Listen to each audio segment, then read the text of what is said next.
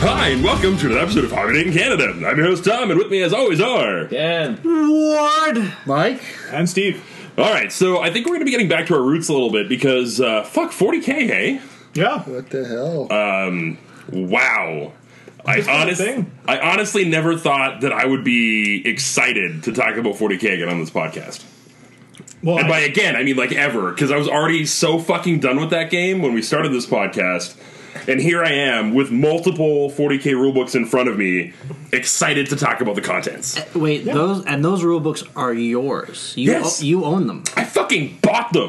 I bought the dice. I bought the cards. you have more rule books for 40k than I do right now. I am well aware of this, Steve. That's pretty intense. Which I, I think is a good thing, because, yeah. Yeah. we'll talk about that later. Um, But wow. Wrong. So let's just jump into this week in hobby, and I'm gonna go first because fuck y'all. Um, for me, the most part, I've been playing around with trying to find ways to get good-looking orc flesh in as few steps as possible. So I took a bunch of those old starter set figs I had from Warhammer Fantasy, and I've just been playing around with different color combos and everything else. And I thought I had the perfect solution, which was a mix of effectively snot green and camo green, Uh, but using the P3 colors, so Trader Green, excuse me, and um, Iosian so the idea is dolling it out a little bit. is So- getting kind of in, Yeah. the in between, right? Because Yeah. the snot was too was too vibrant. Cartoony. It's way too cartoony. Um, and then the the trader was just didn't have enough of that oomph to it. It was just way too dull. Um, so I'm doing that, and I found ways to, like shade it down, highlight it up, and then I was I was at Thunderground today, and it turns out there was actually a green that I didn't own, In which what range? in P3, Really? yeah, Ordic olive, which is basically that color. The one that I was telling you to use from the beginning? Yeah, Cool. That's a great story. That's a great story. So, which is is honestly really close to the color that I was getting from mixing those paints, anyways. Yeah, it is sort of like a slightly more vibrant, um, like catechin green kind of color, but Oh, yeah. with just a little more vibrant. and a little lighter as well. Yeah. So, exactly what I was doing. So, um, yeah. So that's the thing. So it should speed it up that you can just buy that paint now. I did buy that paint. Yeah. Um, I bought that paint hard. Look at how much time you could have so is saved it- if you is just listened to me. From Are the you doing beginning. that as just as a straight base coat? Like, is that what was going on there? Yeah, that'll be the base coat, and then the trick is shade it down with uh, um, Thornfall Green and then Sanguine Base. Are you doing any? Are you airbrushing on that base? Or are you? It depends on the model. Okay, gotcha. Uh, if there's I was gonna enough say flash, that's I'll- also going to be way better because otherwise you'd have to be like super careful on your mixes to make sure your airbrush uh, tone is always the same. well, and This will be a lot more to consistent. be totally honest with that, having entirely consistent orc flesh is not something I'm that worried about. Well, I guess that's fair. It's not like Because you're you painting know, a vehicle that natural color. variation is pretty good when it comes to skin tones.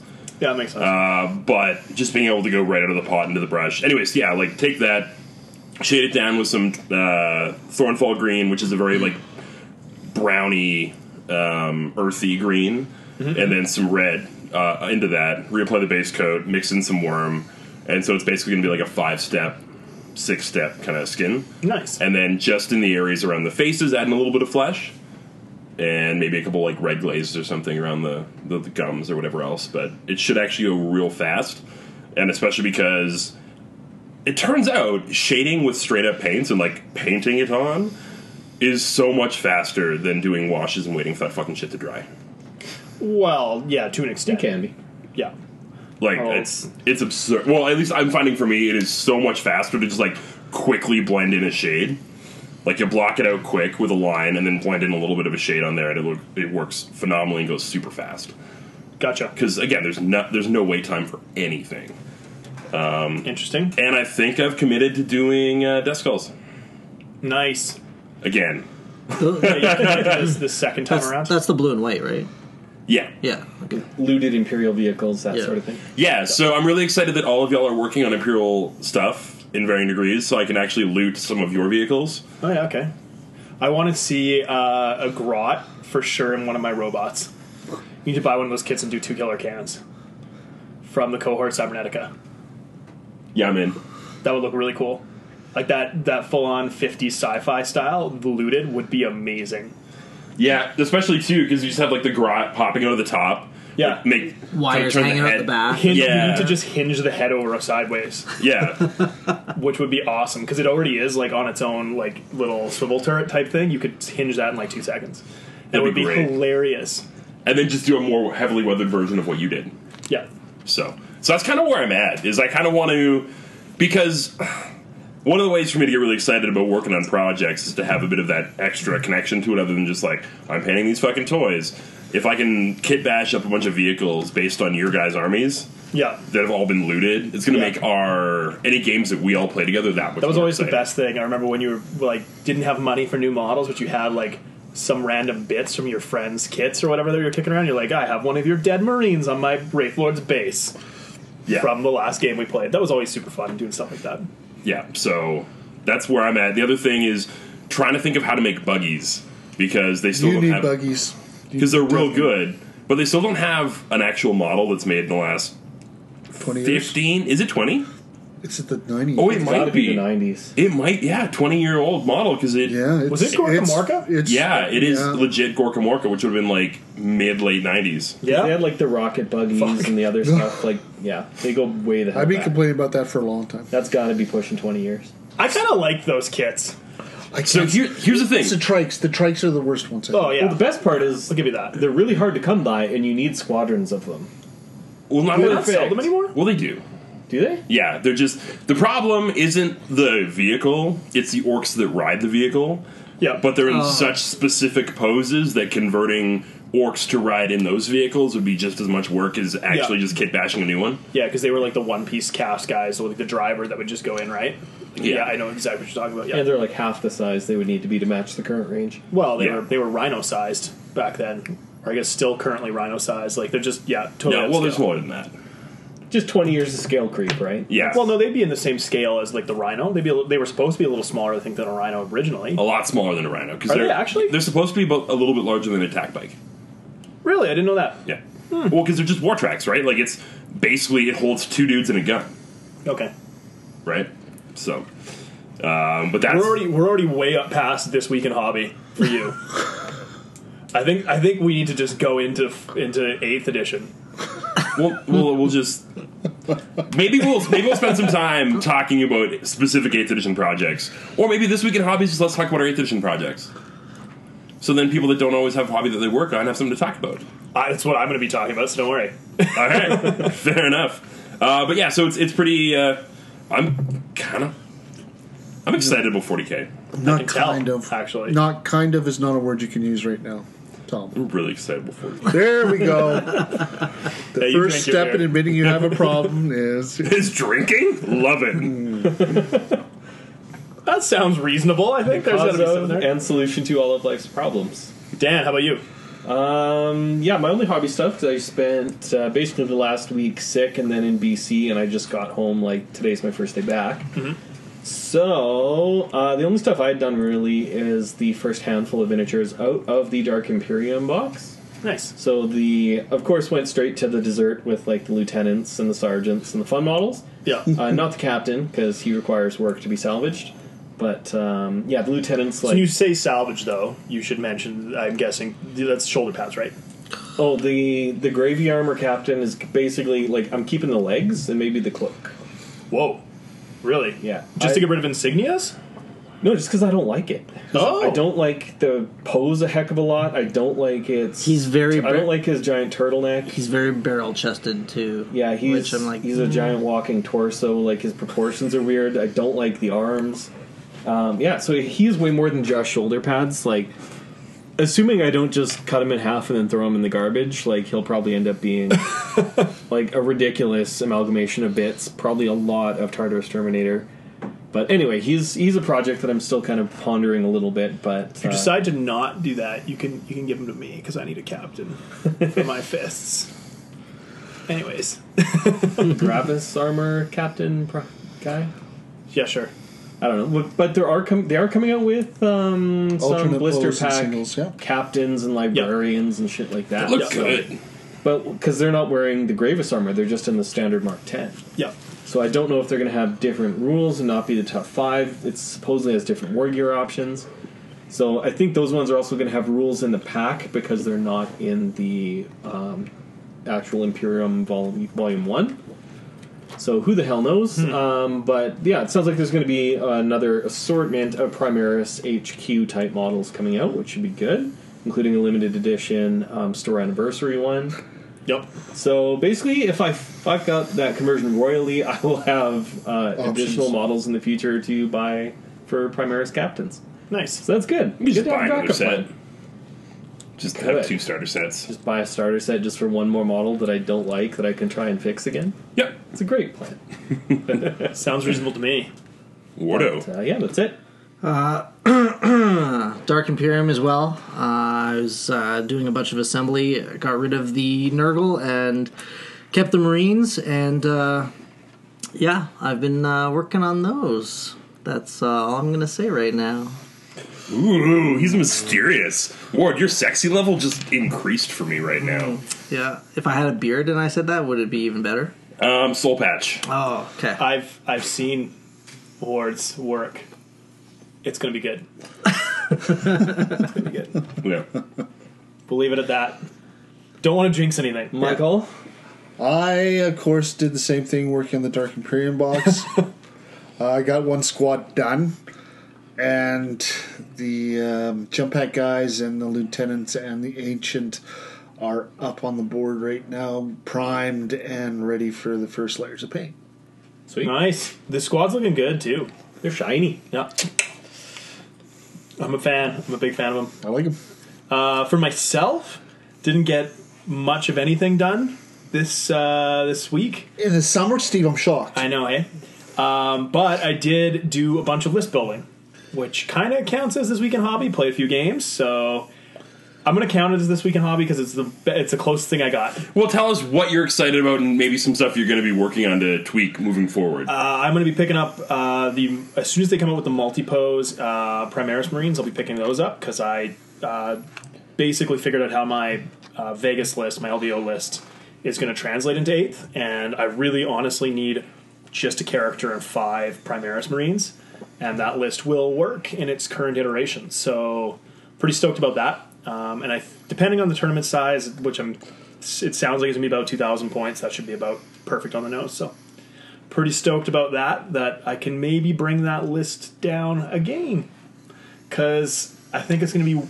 I had fun playing it, uh, but I think it's going to be significantly more fun uh, in the new edition. Like, way more fun. It's not going to be.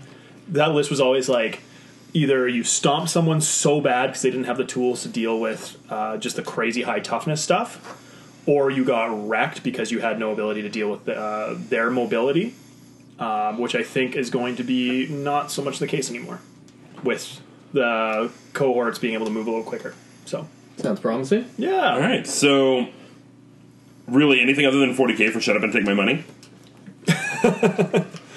I'm Like, trying to think. like of let's be anything fair else. here, guys, because like I bought, I bought books and dice and cards, and I know at least three other people at this table bought some combination of Oh, I- similar things. I was gonna say I w- I didn't buy new stuff, but I actually started putting together my next group of witches, so that I will have forty witches.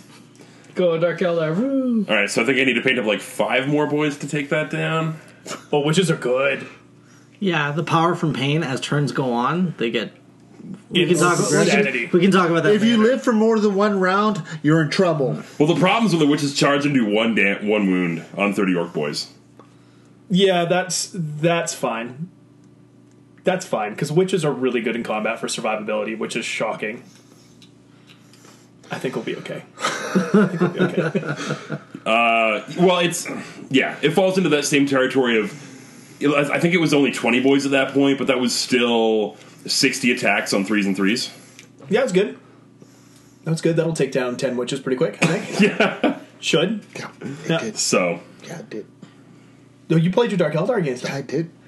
Ah. Did you? I wish I had put them back because the the the dry brushing comments started anew, and I'm like, yeah, you know what? I might just hide this in the closet and burn it. Oh, that sucks.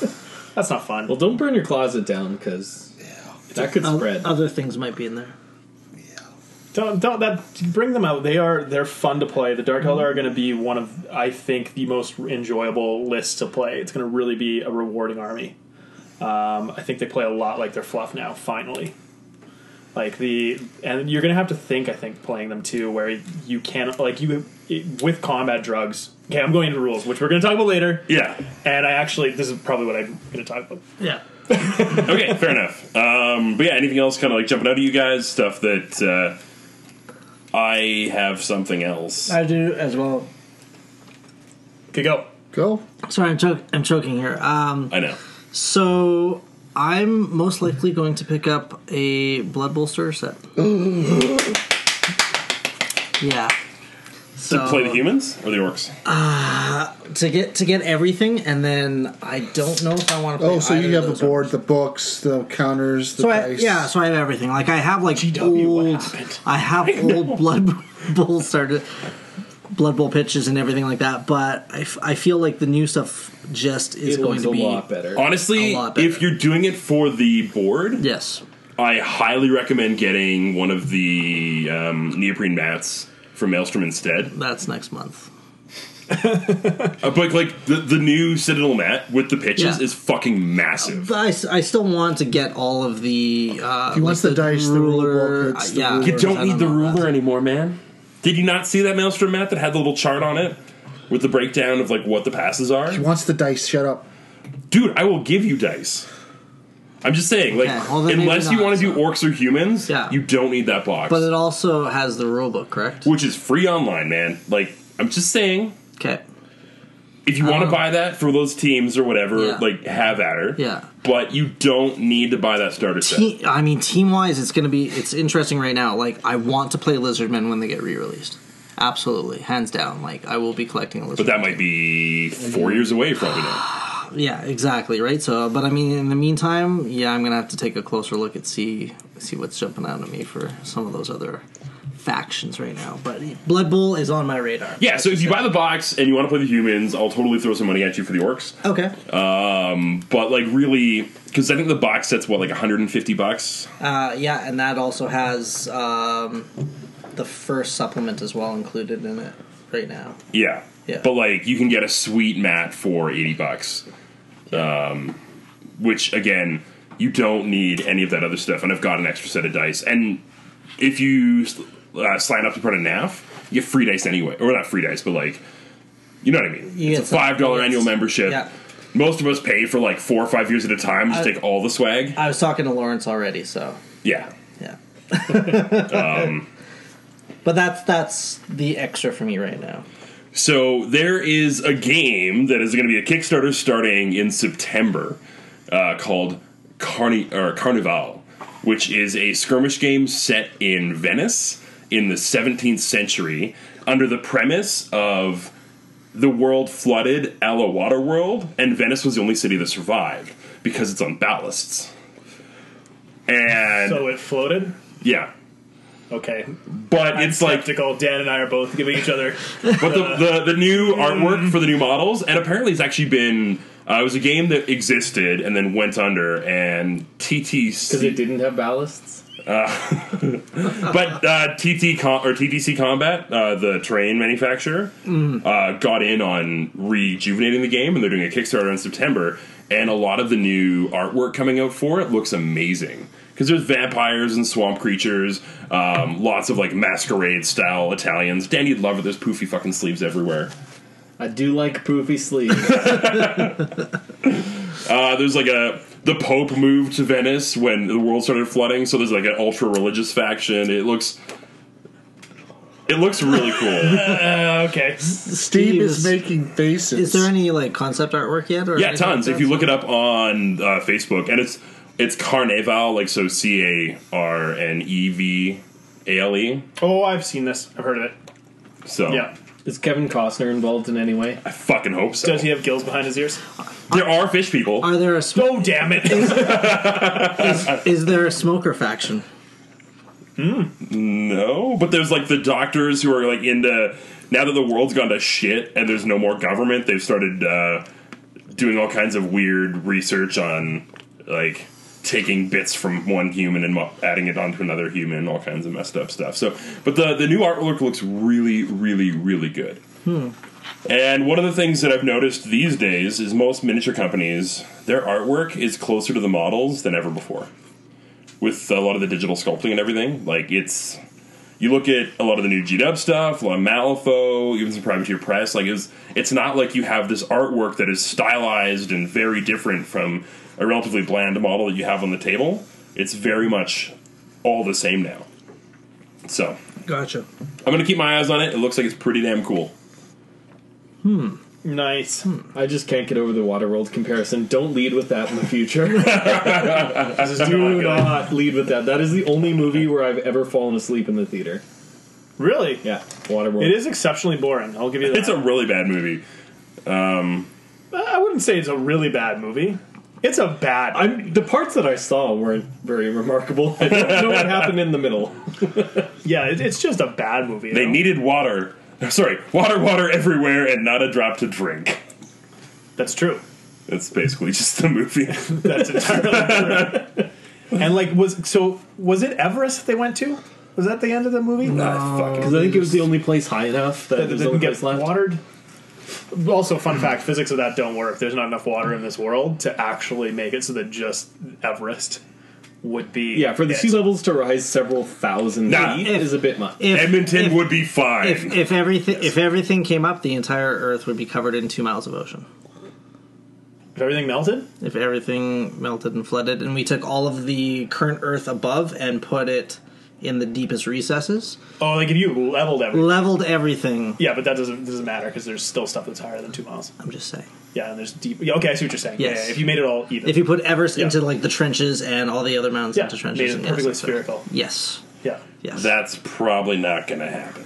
Well, not if you don't watch movies like 2012. If the Mechanicum decides to make a parade on Earth, it could happen. Yes. Armies on Parade is Because coming up. that's what they did with Ulanor. Oh, is that's they right. like Leveled they it. like leveled the entire fucking planet. well, not to the be, whole like, thing, just like one of the continents yeah. to make it perfectly parade ground flat, So it could happen. which is I'm pretty sure why Planet Bowling Ball is most of the battlefields in 40k. Yeah, it's just in honor of Ulanor slash Armageddon. Yeah, it's true. It's historical precedent. Narrative gaming, bro. Yeah, I'm into this. Fuck terrain. Just a s- grass field. I feel like it would not be grass at that point. Well, it would have been like a you know a thousand years later. There's a nicely manicured lawn that's grown over. an There's just entire like continent. 14 servitors that are just mowing the lawn for eternity. That would be awesome. Could you picture how shitty of an existence that would be? I have hate to- mowing my lawn They'd have, so to, much. they'd have to stop and get oiled every once in a while, but that would be about it. This would be like one fucking. Um, Okay, I got a serious 40k question. Actually, very important. Are servitors nuclear powered? Do they have to eat or charge? I don't know if they've ever gone into the, the sustainability. Are they, like, how long do Borg? servitors last? Do they do they like go into their alcove and get their powers? I really hope that they're powered by human flesh. I I feel like that's very 40k, but like their own flesh, or do they eat people? Like they like they would be fed bits of like heretics or something to fuel them. I don't know if they've ever gone into the logistics of. well, they mentioned in, servitors. in the Mechanicum uh, uh, Horace Heresy book that there are feral servitors that do feed on people. Yeah, biofuel. They like, but they just have their like their programming's gone wrong, and they're just feral servitors because you know that's an issue. That you I might kind of have. want like a feral servitor army now. Can you imagine if that's the first 40k release is feral servitors? There's that would be no one would see that coming. Hmm? just super mangy and gross. there's a one where there should have been a zero. Yeah, one single. So what we need to do is collect all of the servitors from all of the model kits that we have. And do like a very authentic looking April Fool's 40k launch, but you just cover them with some static grass to make them Oh, feral. like my shitty uh, hell pit abomination Yeah. I did way back, which was my furry turd. Yeah, that thing was disgusting. I love it. Absolutely, Okay, we should move on yeah. to How more about Forge World 40K. Raven Guard bits? Moving on. Oh, you actually bought stuff. Yeah, I ta- Phil was putting it in order, so I tacked on some like shoulder pads and stuff. So Nice. Nice. I didn't have any Raven Guard um, chapter pads. So That's awesome. You do now. well, I don't yet. Well, you will, will. soon. I will soon have them. Soon they shall be yours. Anyways, so uh, on the topic of shut up and take my money, transi- transitioning quite nicely into all of the new models that came in that new starter set. that we haven't really talked about too much before. We can kind of go into detail since everybody now has had a chance to look at them and throw away their Plague Marines, except for maybe Mike. Wait, No, no, no. I, I don't have any old plate marines. It is all new stuff. Oh. Okay. How many sets of Only the one. I, I thought, okay, maybe I'll go for seconds. No, I got rid of it already. I, I got rid of it. It's like, okay, whatever. I'll just go on until the, the other kits come out. I don't have a problem spending full price for accessory kits. And you can buy one of the new easy to assemble kits that has some of the like the newer models for like half price and stuff too. Yeah. So it'll have three different plague marines, and I think it has the three um, scouts wearing shorts. The what are they called? The the reavers, the rivers, reavers. They spell reaver weird. I don't like it. I did not know that. I thought they were What is like, it like? R I E V E R S. Yeah, or EI or something. It's weird. Hmm. Some, yeah, it's something. Reviers. The not scouts the They're non not scouts. scouts. scouts. because they have skull faces and shorts. Well, I actually I have not looked at the Nurgle stuff at all. Um, so tell me about it. It honestly, the Plague Marines are phenomenal. Um, the, the everything I've seen online, and I think for me, the best test of how good a model is is when you see a bunch of people posting up photos online who are you know your standard hobbyists. If the models are looking real good, you know they're a good model. Where you can do like a base coat, a wash, and like maybe something else, and the model itself looks real good. And I'm seeing a ton of this for these new models. Okay, because I haven't heard much about these Plague Marines at all. I, I see most people kind of ditching them, which I was going to ask, why is that if they're so nice? Well, because everyone wants to play Primaris, right? It, it comes down to the age old problem that they've done in some of these starter sets before. Primaris Marines can be used. How many? For, what- oh, let's ask this question: What percentage of 40k players have a Marine army? Oh, I, I think they've mentioned this before. It's like sixty percent or something more. Okay, so Primaris Marines they can be used in any one of those armies without batting an eye. Plague Marines are one of the four god specific troops in an army that also has several other factions that are stylistically unique. So it's universal army versus extremely niche army. It's always the case. Because like I'm not going to throw plague marines in my iron warriors. That doesn't make a lot of sense. Yeah. No, I, I There's no fluff that justification makes for that. that. makes sense. Unless, uh, yeah, unless you were going completely undivided and planned on having like some Nurgle, some Corn, some Siege. but who the fuck but even even does then- that these days as chaos players? No, it's usually really one-sided. Of Unless you had a really OP formation for it. So, what do you get in the starter set for the Nurgle Marines? Get Uh, what seven plague marines, a bunch of characters, and twenty poxwalker um, like zombie guys, And the plague drone. and the plague drone.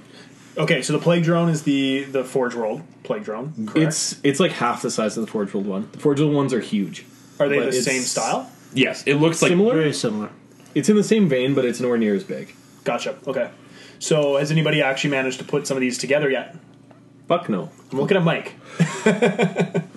They're going to be complicated, so I haven't got to them yet. Oh, really? So they're not the uh, they're still like the same style, like one pose kind of thing, yes, but just more they're pieces. they're not multiple pose. It is there are seven parts to these mo- this model. Don't fitting. mix it up with model B or C, or you're going to be in Game trouble. over. Okay, gotcha, gotcha. I think some people have been doing head swaps and easy stuff like that. Yeah, but that, that's different. like my Yeah. shoulder pad swaps on the Primaris Marines are hard enough. The Nurgle Marines, it is not happening.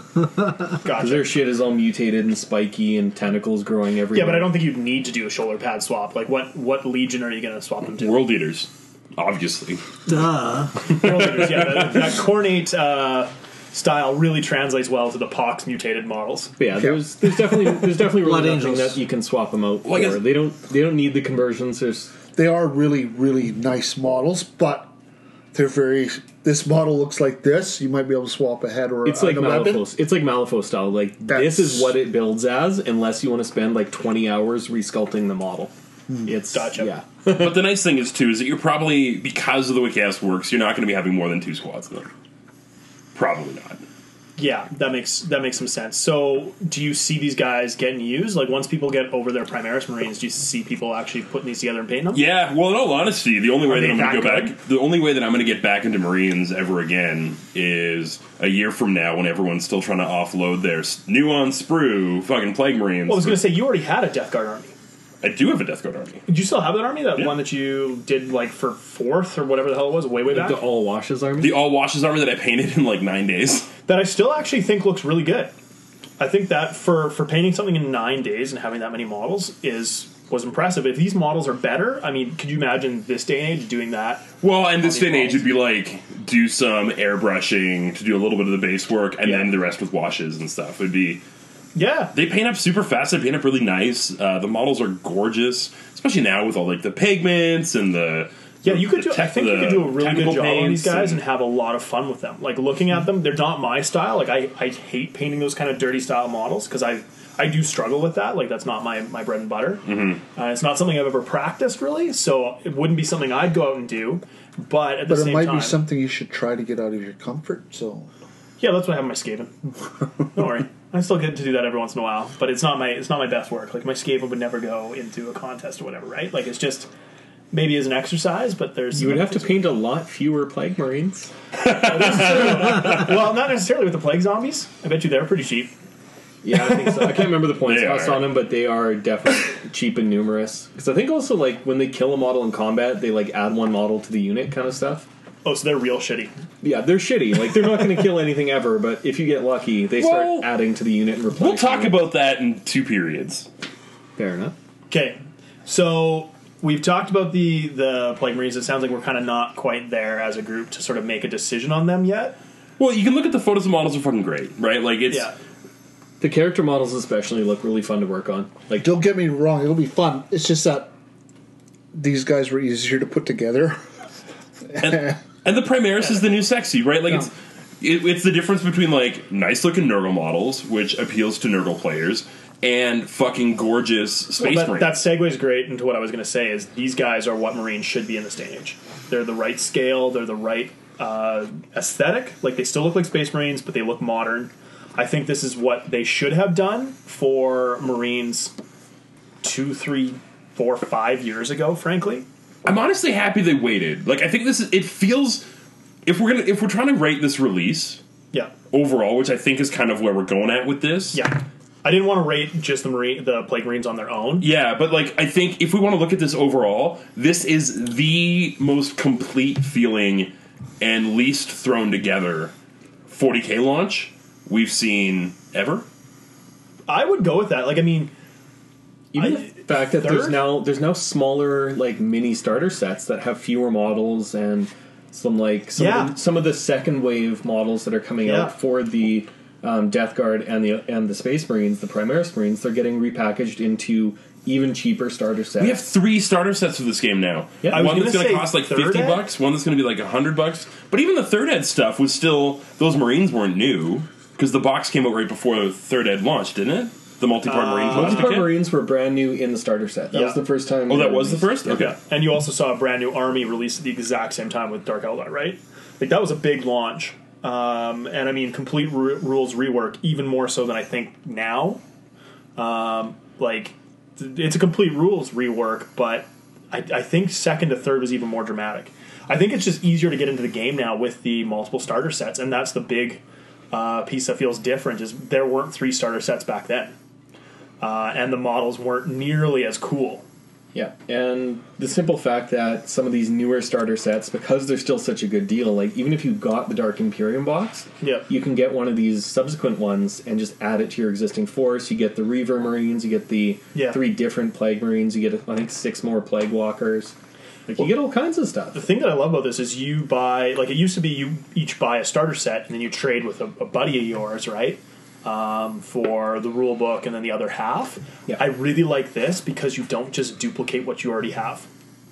Like you you buy that extra additional starter set or whatever.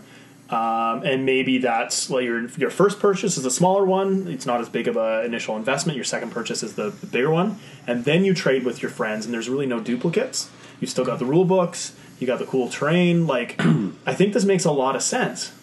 right? Because people don't want to buy two of the same necessarily. Like that's not a super exciting way to get into the hobby. especially if it's $199 each or whatever, Yeah. depending on where you're getting it from. Yeah, Buying two of that's a lot of fucking money. Yeah, for sure. And I mean, so back to the Primaris stuff. I I think these guys, I mean, like I said, they, they're what Marines should be. I am still not sold on the fact that they're not multi-pose.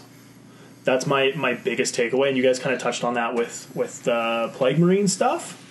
Yep. No, I understand. Uh, you're just what you want the kit that is multi pose is what And- you're, yeah. you're getting at, right? Yeah, I totally can- get it.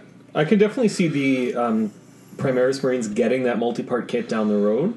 I don't know if the Plague Marines, even if they get another box, Yeah, I just don't think because they will. of the amount of detail and the tentacles and the mutations and all Or that they stuff. won't be as nice, to be honest.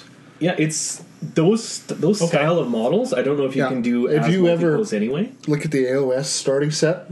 The Blood Reavers that are in there in the box and the starter are actually nicer and more detailed than the multi part, multi pose version of that same box that came out. at the same Interesting. Well, because you you have more liberty surprised to I'll do say that. cooler poses and cooler sculpts when you're not having to accommodate for for like multiple arm variants and leg variants and head variants to go with that torso. Well, I was gonna say with the Plague Marines, it makes sense because they are organic. Like organic shapes can't be posed really. Like they just kind of grow into that conformation or whatever, right?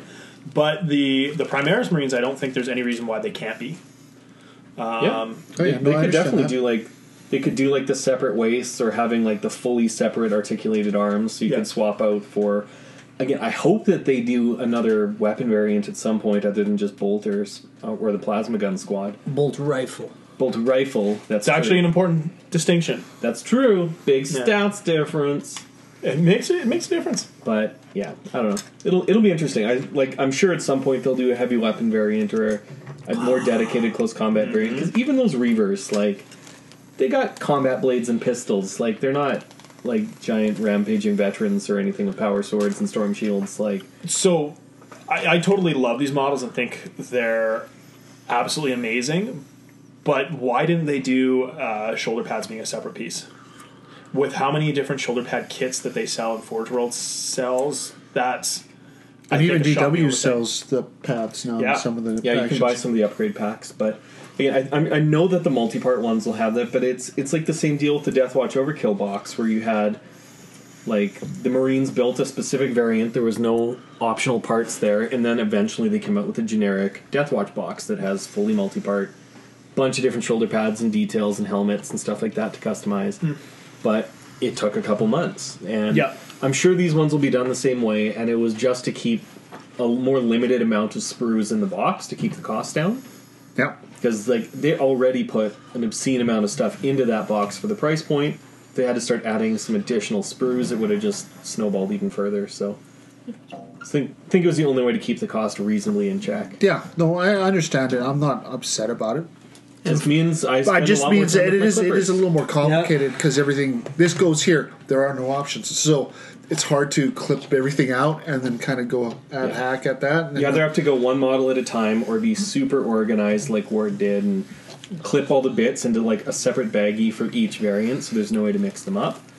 But yeah, it's it's complicated. It's it's a bit of a compromise for sure, but That- at the end- that's at the the end of the day, reason- it's like 15 models. yeah, so- no, I know, but it, it, that's also because of the way they're built.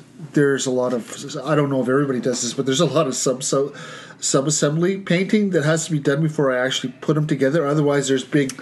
There's under the arm here. There's where the sword crosses over here. There's where the bolter's covering over here, and the backpack does this. And the ca- it's like, wow, okay, I got to have like six parts before painted before this model can actually be assembled to the point where I'm happy that Yeah, the everything's way- painted. but that, oh, to be fair, that does depend on your painting style, though. Yeah, that is, but I mean, it's still you should have some sort of a little bit of assembly for that. And Space Marines used to be really easy where it's just, oh, leave the bolter off so that you Yeah. have access to paint. Yeah, the that's chest, what I where mean. now Usually, it's usually like- you just that that was the one step, but, but now it's like one full arm and the gun, and like half the other arm is like one piece. They're like the devastators of the old Marines. So could you uh, just like super carefully trim the gun No. off No. and like cut off the No. wrist? Nope. Hey, let me let me think about that. No, you That can't would- do it. yeah, that would not be making things easier. fucking impossible. When I'm uh, the first one that I assembled, I was gung ho and I just assembled it really, really quick. And painting it now, I'm just like I can't get behind, like Mike is saying. So I'm actually going to leave the one arm that's attached to the gun uh, off, paint that separately, and then have the little stubby arm pointing out, uh, ending at the wrist and wrist, and paint that. Yeah, Okay, as much so- as as much as possible, I'm going to be trying to do that as These, well. these guys but weren't so bad. actually, I think for me, I might be able to get away with it because once I cut off the goddamn shoulder pads, Oh God, it's I can Um, horrible. just not glue on the new ones until after I paint everything. So I can It at least still somewhat looks- access It things. still looks so bad. I had to pay, I had to put my shoulder pad on. So So what I'm, what I'm trying to say here though is if you cut him at the wrist, like if you get an exacto knife, the wrist and- is usually separate on the one side, and then the one arm with the bolter fits into his shoulder socket. Usually, glue it and cut the other cut the other wrist. not worth it. You think so? I think Not it is. worth it. I'd rather do it in sub assemblies than cut. And, And I'd rather have natural shadows on my models. That's one of the rare moments where like doing a mostly black armor color scheme comes in really fucking handy. Yeah, no kidding. Yellow. Touche. You can't do natural shadows on yellow; it just doesn't look right because it, it starts to end up looking green. Right Yeah, or, for- or just white or whatever. Your For like face- White just- Scars or Imperial Fists or any of those, or fucking Howling Griffins or any of those kind of armies, you're probably going to want to do some point, some level of sub assemblies. It's going to be a pain in the ass, but that's like one of the few limiting things about these models is yeah, getting at the chests past those gigantic bolt rifles is tricky. Yeah, right now, like for painting, I'm painting it in three different sub assemblies. I'm I'm doing the main body with the bolter on, which that'll change for the next uh, Depending on the future ones. pose. Mm, Yeah, most poses I'll have to to change it off. Uh, the head is separate, and the backpack backpack is separate, and then painting those, and then Actually, glue didn't all together. I actually didn't find that the backpack off was going to make a big difference on the first couple models I built. Like I just glued them on. Like black, black color scheme. yeah, but I don't know. My, no, my no, back- okay. my- To, yeah. to, to be fair, the style I'm doing specifically, I'm letting the silver do all my shading and shadows for me. Yeah. Okay. So I need to get an even coat all over the place, and then some sh- added shadow and shading that I do myself. If I don't do that, then it just looks black on a color. Yeah, when you're when you're doing the majority of your work via airbrush, having sub-assemblies is really helpful. Just because painting a regular brush around a bit of a corner is not that big a deal. Painting an airbrush around a corner not happening. yeah. Yeah, Uh-huh. yeah. I just want to say this right now. Why would you ever paint a regular marine again? Yeah. These models are so not even close to this. Well, the same other quality. thing that's important to note Weapon too options. is they're actually true scale. Yeah. Like they We're If just you doing look it- at this, this like the regular marine looks comical. okay, but also the regular marine that does look comical. Look at its shoulder pads. Its shoulder pads aren't that much smaller. They are than the exact Primaris. same size. Yeah, But that's all I'm saying, right? Like Yeah. you, you look at these models, and I'm just like, hot damn. they're true scale. They they are movie marines. They're this- what this people have been looks building good. for The ages. The Primaris Marines are Ethan Hawke in Gattaca when he went through the surgery to get like shin splints. I have not seen that movie. That's an obscure reference, but I got it. I like that Alright, movie. It's a good thank you, movie. Thank you. Good movie. Actually, if you haven't seen that movie, you should watch it. It's a complete tangent. But like, it's it's almost to the point where I'm looking at these uh, Primaris marines, and I'm like, you know what? I could try painting those. Once the Primaris I Marine, can't wait to paint them. if the Primaris Marines get their own codex uh, as like a standalone book, I'm sure you'll see. Well, any any They've already new said that they in- will. any new individual to the hobby will just collect Primaris Marines. Is my assumption. They won't pick up any of the old. yeah, I series. can see people doing Horus Heresy Legions with the plastic Mark three and four, or doing Primaris Marines and not a lot else because those models are just. Yeah. They are like I was going to say head and shoulders better, but also head and shoulders larger. well, I have I have no doubt that they started the base size so that they could slowly transition to these this size marine. Like this is this is clearly something they wanted to do for a while because marine should be taller than a catachin, should be tall, taller than a cadian, right? Like You know what I should have done? I should have got the uh, my uh, Deathcore Cree because those are actually true size Yeah, they're slightly smaller. humans, right? Because they're Yeah. even smaller than the catechins and the cadians and everything else. I bet you the size comparison would because they're smaller than normal marines. yeah. So put it beside a Primus. I bet it's just a dwarf. Yeah, any of the Forge World uh, guard armies. Yeah, the Elysians and stuff like that. Well, that's what I'm, I'm looking forward to is, is GW moving more towards a, like a little bit more of a true scale, less cartoony, more hard sci-fi s- aesthetic. I think that's a good thing for the for what they're trying to do because they they've really put a lot of effort into the rule set clearly. but they still have, are a model company. Like they still purport to make the best model kits out there, right? Like their Marine should be their flagship kit, and it should represent their fluff, and it should, you know, do all that sort of stuff. And I think these ones do. Like Yeah, you I think- compare them to the the uh, what I would consider a year ago the incredible Mark IV Marines that came out with um, not Cal. What's the second one? Prospero. Mark Other way III's. around. Mark threes. Yeah. sorry, Mark four came out with Calif. That's right. Yeah. those would would have been like the flagship Marine kits. The, they they got nothing. I'm looking at my my Imperial Fist Sergeant here. Mm-hmm. It's kind of not good. If you want to use the great comparison um, that Games Workshop likes to have between them and, and Apple, this reminds me a lot of a 1990s iMac, A normal Space Marine. a normal Space Marine, whereas this really reminds me of a current MacBook Pro, the Primaris Marines. Yeah, it's just it's Like- like, I don't the know. proper design. I, I don't like that comparison because it involves really shitty um, AMD video cards. That's true. The new MacBook Pros do not ha- do not actually have that great a performance, but No, no, I'm not talking about performance. I'm just talking about like the current Mac aesthetic is very refined and clean and proportional. versus those garish plastic. Oh yeah, okay. see-through- With the CRTs, yeah, Yeah. you know the ones that were in all of our junior highs, yeah. I know exactly what you're talking about. except for Mike's.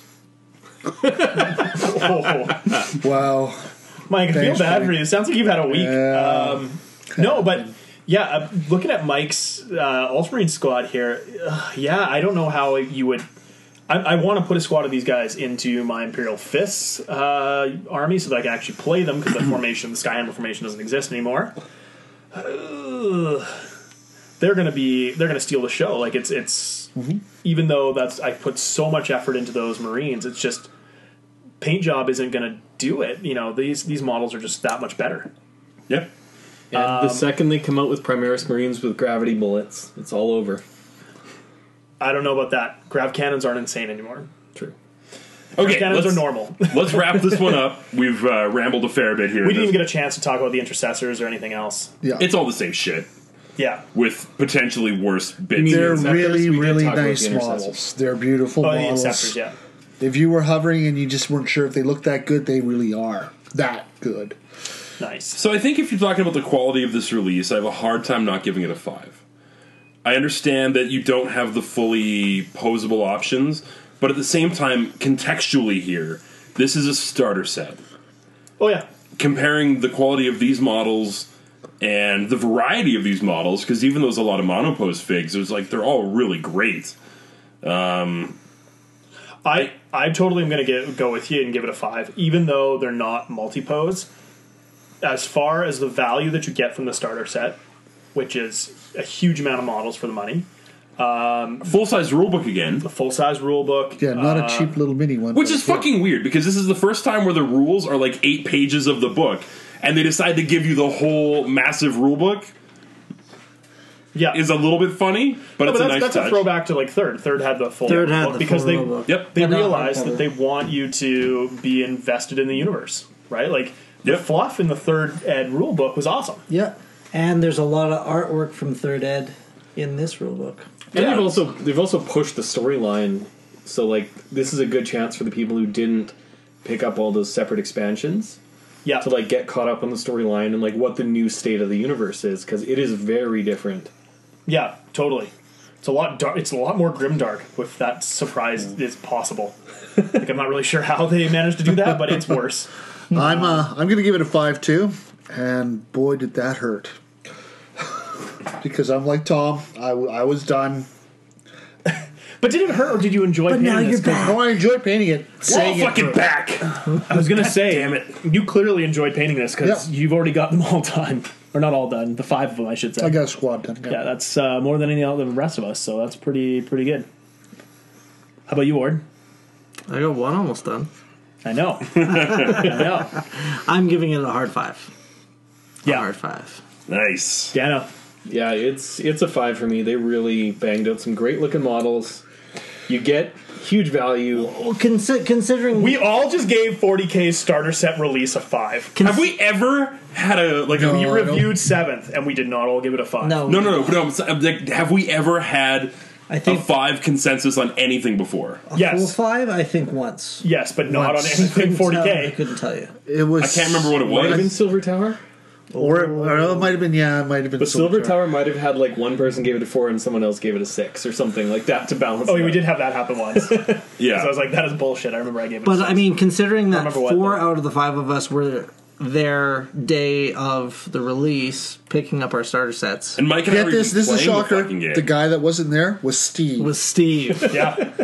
Although, in fairness, no, No, no, no, no, no fairness. no fairness. I'm just gonna say no. right now, I had a copy of the rules quite a bit earlier.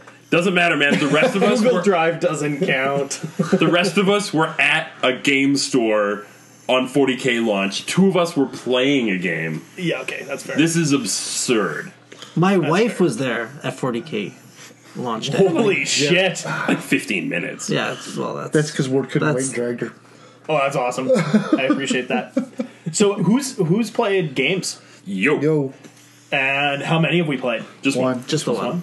Okay, I'm not. nice, nice. Uh, I'm looking forward to more. Uh, to be honest with you, I have played who three has games. who has Friday off? I didn't have Friday off, but I do. I, I don't have Friday evening. That's too bad. Otherwise, we could have done something. Uh, but I have played three games against three different armies, and they've all been fun. Fair enough. Okay, let's move on. Um, so we have the rectangle rectangle table. Uh, we had some questions, and we can do a follow up on one. We're going to be talking a lot about 40k today, so This is Uh. the, this is the break in the middle. this is a little break in the middle, uh, and it should be a, Palette cleanser. yeah, that's a palate cleanser. So we, Oh, A chance for you to get a sip. yeah, And, uh, of of water. Your wobbly pop. Uh, Yeah, so uh, Andy Talltree Stedford uh, was at was asking uh, for tips on watering his paints, um, and just basically the idea being, no matter what he does, there's always that kind of clear line between one color and the next. Andy, do it. Water your paints. oh, like okay, I see what he's. But you know, like how often, like especially there like to be that ring um, yeah. that kind of happens. the coffee stains. The coffee stains, Uh, absolutely. Um, so there's that happens with washes. Um, there's lots of ways to get around that, but I think what he's also talking about, like, is when you do a highlight and you can see the different distinctions Yeah. between the highlights. The banding. Uh, yeah, banding. Yeah. So going to the coffee stain side of things, the key I find for that is always to thin your washes. If you let your washes pool, yeah. the way that the meniscus will form on it, it will be thicker at the sides. There's just more uh, material that deposits at the side. That's what's going to happen. They so look- a thinner wash is good, or breaking the surface tension. Some people will add a drop of soap or some other liquid. Yo, Or flow improver or certain Yeah. other Yes. mediums. Yeah. Um, for me, it's either depending on what I'm using, like inks or washes or or other products. Um, I really like the clear soft soap. Yeah, Uh, Um, works really wonders for inks, uh, for other things, even just like a glaze medium uh, from Vallejo works really well. Oh. Uh, what I use is this. What the hell is it? Uh, drying retarder. Yeah. Drying retarder from Minotaur is really really good. Um, And that'll break the surface tension for you? breaks the I surface believe- tension and doesn't foam up. Yeah, I believe. Oh yeah, having like an anti-detergent kind of a Yeah. thing. So when you're shaking Yeah. it, it's not getting sudsy. That's important. But uh, there's also some. I think Vallejo makes a flow improver. Floyd, Yep. Floyd, yeah. Yeah, and Yeah, I have as that well one as like your. Um, But like, you can get golden- Floyd everywhere though. Yeah, you can get like your actual like artist's like Acrylic. four ounce jug of it that and lasts it's you a an lot cheaper. eternity. Yeah, Yeah, Yeah, you can get s- those additives no problem, and yeah, flow flow improver, flow aid, those d- drying. As a retarder, side note, those sorts of flow aid things. should be ten to one. It doesn't. Yeah. People Yes. don't. Well- a lot of people don't know that. It should be. Yeah. Well, a 10 to lot of one people- water and When you've got your water totally right. ready um, in the cup, a drop of Floyd in that water is often all you really need. this stuff literally comes with an eyedropper. Uh, the Yeah. Minotaur uh, That's handy. drying retarder. So it's literally just one drop um, to what you're doing at most, um, and it works. It works fantastic for inks, which is kind of cool. But you have to be aware that um, the drying retarder will actually you can it can look dry, but it is still not dry. It's got a bit of an oil to it until it's completely flashed off. So if you're working with your wash later and you think you're going to paint over it, sometimes you can take that wash away with it. This stuff is like really slows down your drying. Whereas glazed mediums actually. make It's it dry also it's faster. also good to use for uh, wet blending too, for sure. So yeah, that's a sort of good segue into which is which will also help with your banding. yeah, is the slow uh, the slow return because if you were close but not quite, you're going to see that band. The uh, this the the, the uh, drying retardant will actually let you when you do your little strike down there, it'll blend the seam together, which will make Yeah. it harder to see.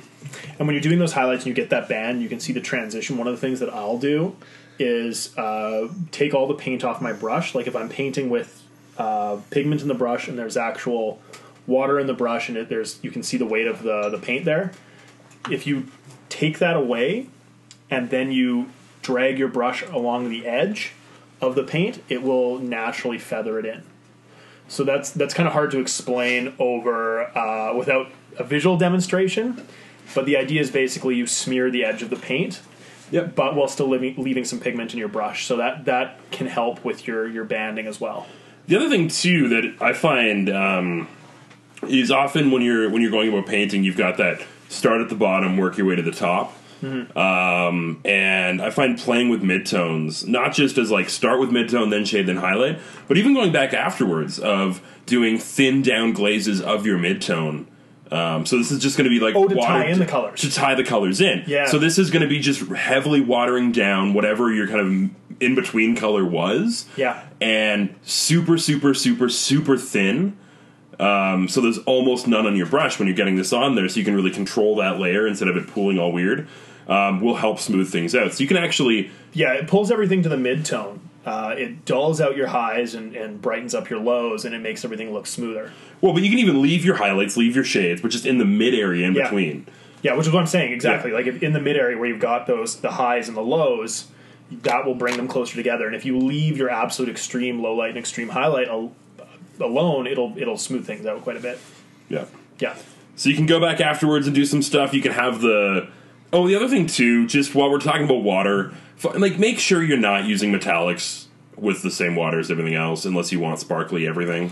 yeah, and replace your water frequently because dirty water is going to give you dirty paints. I would say most of us uh, paint with two different cups of water, one for metallics and one for non-metallics, and then yes, uh, swap it out and and have your water at room temperature.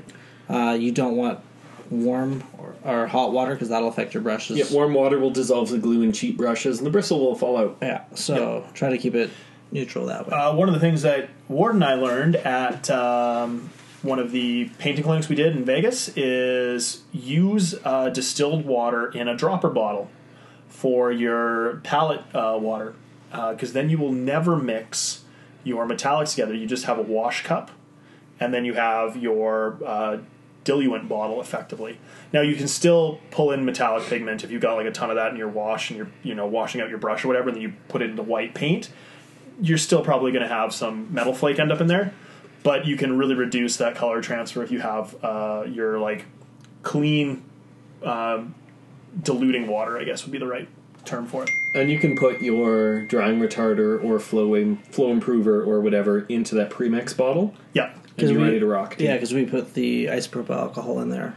yeah. So that's that's another thing. We uh, now do isopropyl alcohol at ten percent, uh, distilled water at ninety percent, and then I do a drop of flow improver into that, or drying retarder, I should say.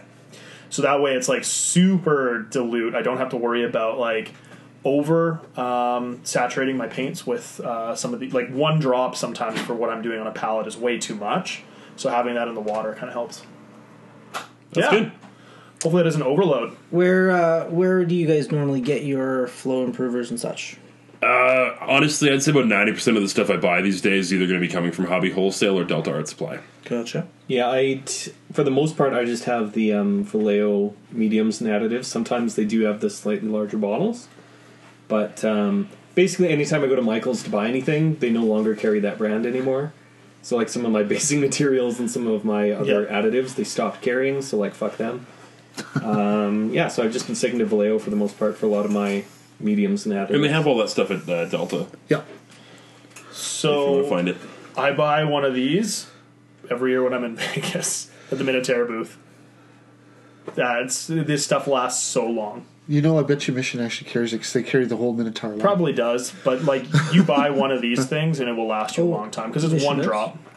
Yeah. Mi- Mission carries that. Oh yeah, that's where I got my extra plasma fluid for my. Hmm. Oh, that makes aquamarines. that makes sense. You you do need somewhere to, that you can buy all your ghost tints and such. Yes, sir. Yeah, but you honestly need one of these. Anything with an eyedropper it will last you years, Yeah. right? So it's not a it's not a consumable like your regular paints. Gotcha. not really. Okay, so there's our little palate cleanse. 40k rules. Wow. They don't suck. Yeah, they're pretty good. They're pretty good. And we were kind of talking about this outside earlier that uh, seventh ed, the rule set didn't suck. The rule set, the core rule book wasn't awful. because it hadn't changed that dramatically since fourth. Like it was Yeah. iterative little stuff. Even fourth was really close to third, with the exception of like the assault phase and some other like vehicle rules and stuff. Yeah, But it's yeah, there were so many layers, so many additions, so many supplements. There were so many, the rule set was so complex with the interaction of special rules. and there were so damn many of them that there were all kinds of unexpected. Bizarre conflicts and things like that. The FAQs were getting out of control. And I can't remember who, what, like, I was reading a blog from somebody, and I'm really sorry for not citing my sources here, but the way he was describing it was 40K for the last four editions was never a true edition change, it was just a patch. Yeah, I would agree Every with new that. edition that came out, they tried to patch a problem they thought Well, was the there. totally it was that's exactly right. Like we had three, three point five, four. Like they they even had half editions. But like That's- just the procedurally, like they Yeah. never, none of the core mechanics ever changed. Yeah. And, but during that time, they introduced several different unit types and new rules and new approaches to army composition and how you're playing the game Yeah. that those old mechanics could not support anymore. Yeah. being like fortifications, flyers, flying monstrous creatures, super, Super heavies, heavies, super heavy gargantuan walkers. creatures. Yeah, strength D, apocalypse type stuff entering 40k proper. There were a lot of additions Yeah. of uh, just yeah new layers of special rules, and they all interact in stupid ways. But the biggest thing I, th- I think that has changed the game to be fun because you know playing against an Imperial Knight army wasn't the worst thing in 40k. There was a lot of times you're like, oh, I brought an entire infantry orc army. Well, shit, that sucks. But that actually wasn't the least fun thing in the game. The least fun thing was Death Stars. The idea of having one character that confers crazy rules to a unit that became nine killable, and you just didn't interact with your opponent anymore. There was no way you could play a game against that person. You were fundamentally playing two different games. With the way they've changed characters, that cannot happen anymore. Yeah, it's gone. Yeah, so I think that alone is the biggest thing that cleans up the game is the way the characters work.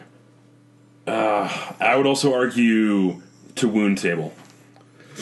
I think even that, I mean, isn't as bad as unkillable characters like rerollable two plus saves with four up, feel no pain, uh, like just not being able to interact with your opponent sucks. That's what takes the fun out of it. Like when I played, I've played my Wraith Guard unkillable Death Star in seventh against you. I think it was.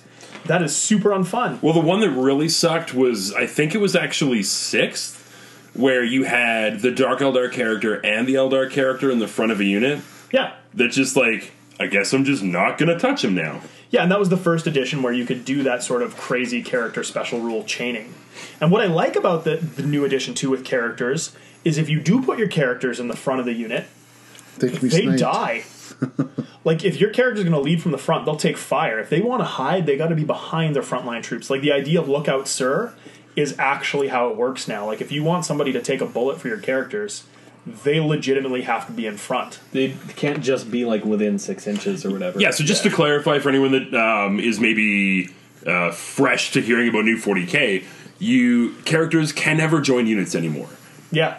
the way they've worked around this so they don't always just die is that as long as they are not the closest model and within six inches or three inches of a friendly unit, They can't be they targeted. cannot be targeted. I'm not, I'm not sure about the range. It's either Or three or you. six, Yeah. but uh, the trick is that you. any character model under 10 wounds. yeah. Yeah, so you can't have monsters that are, you know. So a bloodthirster's still gonna get shot. Like, Yeah, just be okay with that. yeah, but I mean, that being said, he should be able to be shot. Like, the idea of the Tyranids with bring down the big ones, like the Synapse creature s- style, kill Yeah. them first, that still is functional, right? Like, that still is, is a thing if you have a. I think a Hive Tyrant, though, is less than 10 wounds, which Yeah, they're makes probably sense. eight or nine. But that actually makes sense because they can have Hive Guard, right? Like they can have, Yep. or what, uh, Tyrant Guard.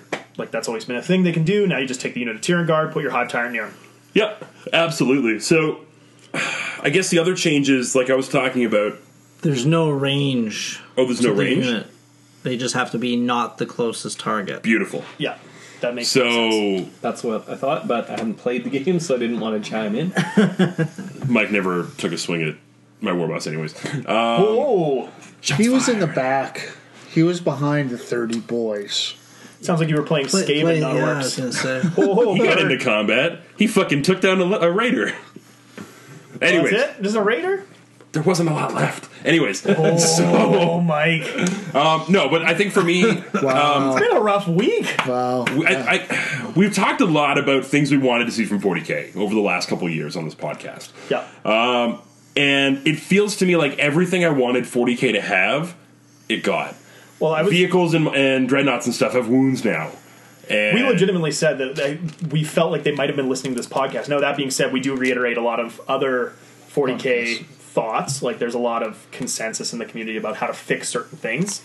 But I think every piece we've advocated for, like fixing how characters work, fixing how vehicles work, uh, around Mm-hmm. fixing allies, Allies. fixing formations. yeah, all kind of happened. Yeah, and but when I talk about a fundamental change, the to wound table is one of the things that dramatically changed from previous editions. So it Yeah. used to be if your even stat line, it's a four plus. If your stat's higher than their stat by one, it's a five, it's a three. If your stat's higher by theirs um, by two, it's a Double. it's a two plus. Old style Oh, uh, old style, yeah. right? Uh, and then going the other way, it was similar, except to hit on sixes, it had to be like double plus one.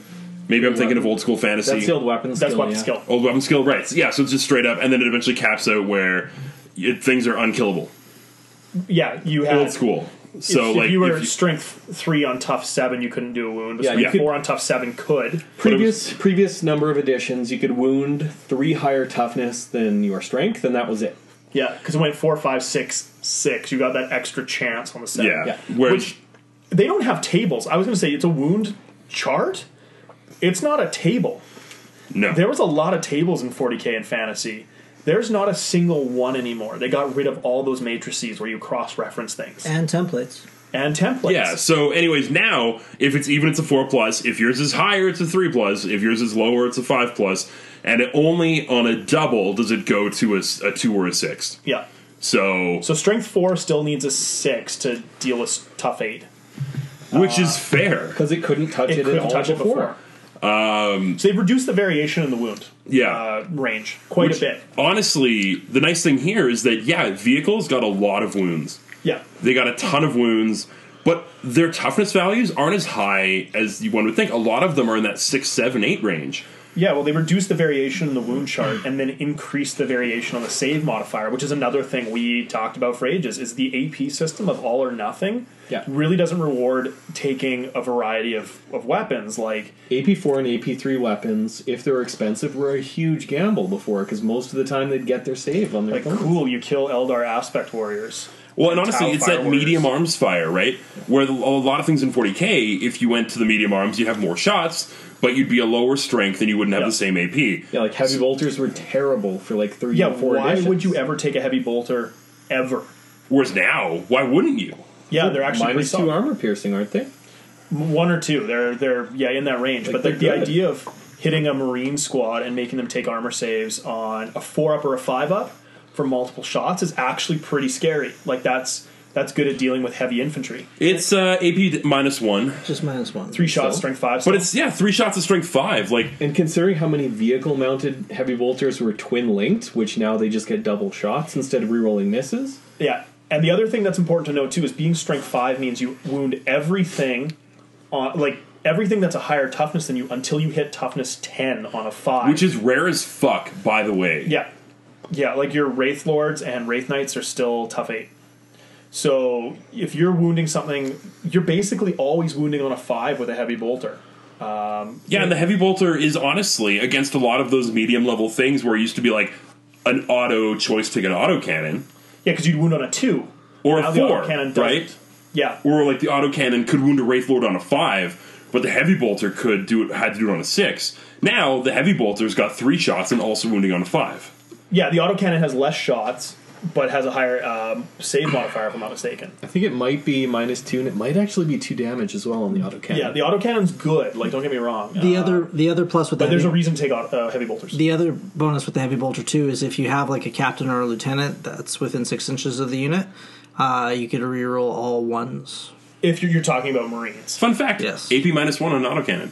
minus one but two damage. Uh, two damage, yes. Yeah, so there's your so you trade off for So it's two shots at strength seven that can do two damage instead of three shots at strength five, and it's going to cost more points. yeah, and it has higher range and all that sort of stuff. But that's kind of the point: is the auto cannon is the light vehicle killer, whereas the uh, heavy bolter is the infantry destroyer. Like that's kind of the idea. Uh, and if you hit, you know, Eldar, they're making their saves on a six up now. Like the five up is. You've literally cut those light troops save opportunities in half. Like that's a big deal. Um, Yeah, so I, I think they they've really fixed a lot of that around the variation of the weapons to make them actually worth taking. It just allows, for me, it allows a lot more fine tuning of the weapons because it's not all or nothing, like really extreme swings. They just have that granularity to finely tune the weapons finally. Like simply adding the damage characteristics for like, oh, it's a like super heavy anti tank weapon, d6 damage. Or it's a really reliable anti infantry thing, like two damage every time. Yeah, Like it is, it added that level of detail to really specialize weapons. for Well, the roles, thing that- and like I don't know, it just gives them so much more flexibility in writing rules. the thing that got me is when I was playing a game with Ward and I brought my uh, so my grav cannons. All my devs have grav cannons because in seventh, what other weapons were they there? were amazing. Yeah, so I shouldn't say all of them actually. Four of them have missiles, and I think the missiles might be better than the grav cannons now, but that's a different talk, uh, conversation. um, the grav cannons are strength five, minus three to your save, uh, four shots. There's no reroll to wounds. They're not the grav amps don't get you extra rerolls or anything like that. They just get you more shots, but they do D3 damage if your armor save is a three or better, which is really interesting because playing Dark Eldar, all my vehicles have four up armor save with a five up in ball. So because they're super light vehicles, grav cannons do one damage to them, which is really interesting because before it wouldn't have been the damage necessarily to the raider that's scary. It's the fact that it's immediately immobilized, like that sort of the all or nothing system didn't lend it to have a lot of Well, flavor. for a grav anti-grav weapon. skimmers being able to reflect gravity bullets makes sense. No, but it just it has a lot more interactive. Uh, like if that had been a rhino, it would have been terrifying because the rhino would have been immobilized, e- except mobilized doesn't exist. Mobilized would just destroyed it, kind of idea, right? Like it would have done a ton of damage. All those doing D three. Well, and I think really the what we're dancing around here is this idea that the rules are more nuanced in what they can accommodate in the rule set now, Without it's- having to add special rules. without having to add special rules, but it also facilitates roles for all of your different things in your army. So it's no longer you take a bunch of spammed little shitty dudes to get objectives and then your biggest, baddest stuff to kill things. You actually have a role for, like, your raiders being badass against a conventionally anti armor gun. Yeah, yeah, yeah, yeah. Right? Dark Like, there's- lances have a point. Dark lances have a point. The fact that they can do D six damage really gives them a use. Or, or just the fact that your, the grav gun is no longer an auto include because it's not fucking up your raiders. yeah, yeah, yeah. You see what I mean, right? Like Yeah. there's because of these nuances that are now in the rules. Um, dreadnoughts, good again. Yeah, dreadnoughts are really How good. long have we been fucking asking for that one? Yeah, dreadnoughts are insanely good. Like you can you can you can still uh, deal with a dreadnought relatively quickly, but there's no possible way to one shot a dread really anymore. Because D6 damage is really the max as far as I can Yeah. see so far, outside of some pretty crazy. They often special have seven stuff. wounds, right? They have seven wounds. Right. So, So, if you hit them with a las cannon and you get lucky, they're still on their last legs, and because they have less than ten wounds, they don't degrade with uh, with uh, taking wounds. which is a gorgeous mechanic, by the Yeah. way. So what this really means is that larger vehicles have separate um, attack values and speed movement values depending on how many wounds they've taken. Yeah. But and usually ballistics kill too. Yeah, but most of your transports don't have that problem because they don't have that many wounds. So anything short of like your land raiders or the bigger shit, but like a Raiders rhino, do. sorry, Raiders do, which is interesting. Raiders actually degrade. They have Really? ten wounds Yep. and they degrade. Their speed goes down. Yeah, which I thought was really interesting. Like representing them being the flimsiest of transports, really that they do degrade. Huh. So it makes sense the rhino doesn't. But yeah, yeah, you're totally but right. like the orc trucks don't. yeah. Yeah, because they are tougher. Like even though they're still armor ten, they're a little more robust than my little paper airplane. Yeah. So it's it's really interesting. I I think it's in a place right now where I threw a list together, Mike threw a list together, and it kind of felt like everything was doing things, Yep. right? Like barring some ridiculous moments of just witches sloughing on some dice rolls and orcs just having way too many attacks, which that shit happens, and you know what? Had there been maybe more support going into the orcs, it would have been better. But it was still 20 orc boys, and I think at that point I killed a witch or two Yeah, it was from eight. shooting while they're on the way, and it was only eight witches going in. So You're making me sad, Mike. I love witch. I was so excited for witches to be insanely good. They're not insanely good. They're just useful. But I, that's how I kind of feel about everything. Yeah. Because those 30 orc boys, they're not insanely good. They're You know, useful. they're very useful. You can power creep them with some of the characters. Orc boys are one of the few things in the game that can get three saves um, be, if from ranged attacks.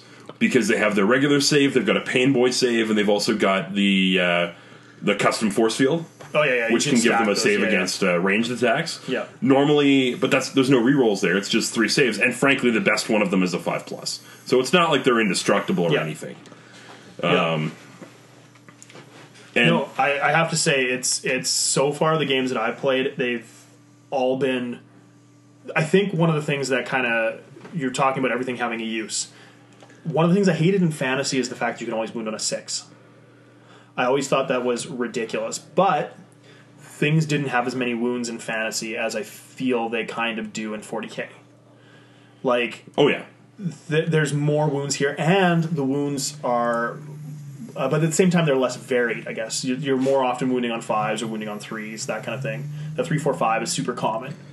Well, what Um, they're doing is they're increasing the numbers so they can actually have real diversity and gradients in stat lines. Yeah, Yeah, the stat lines can go above 10 now, which is interesting. Like, Dreadnoughts are strength 12 if they have a Dreadnought close combat weapon.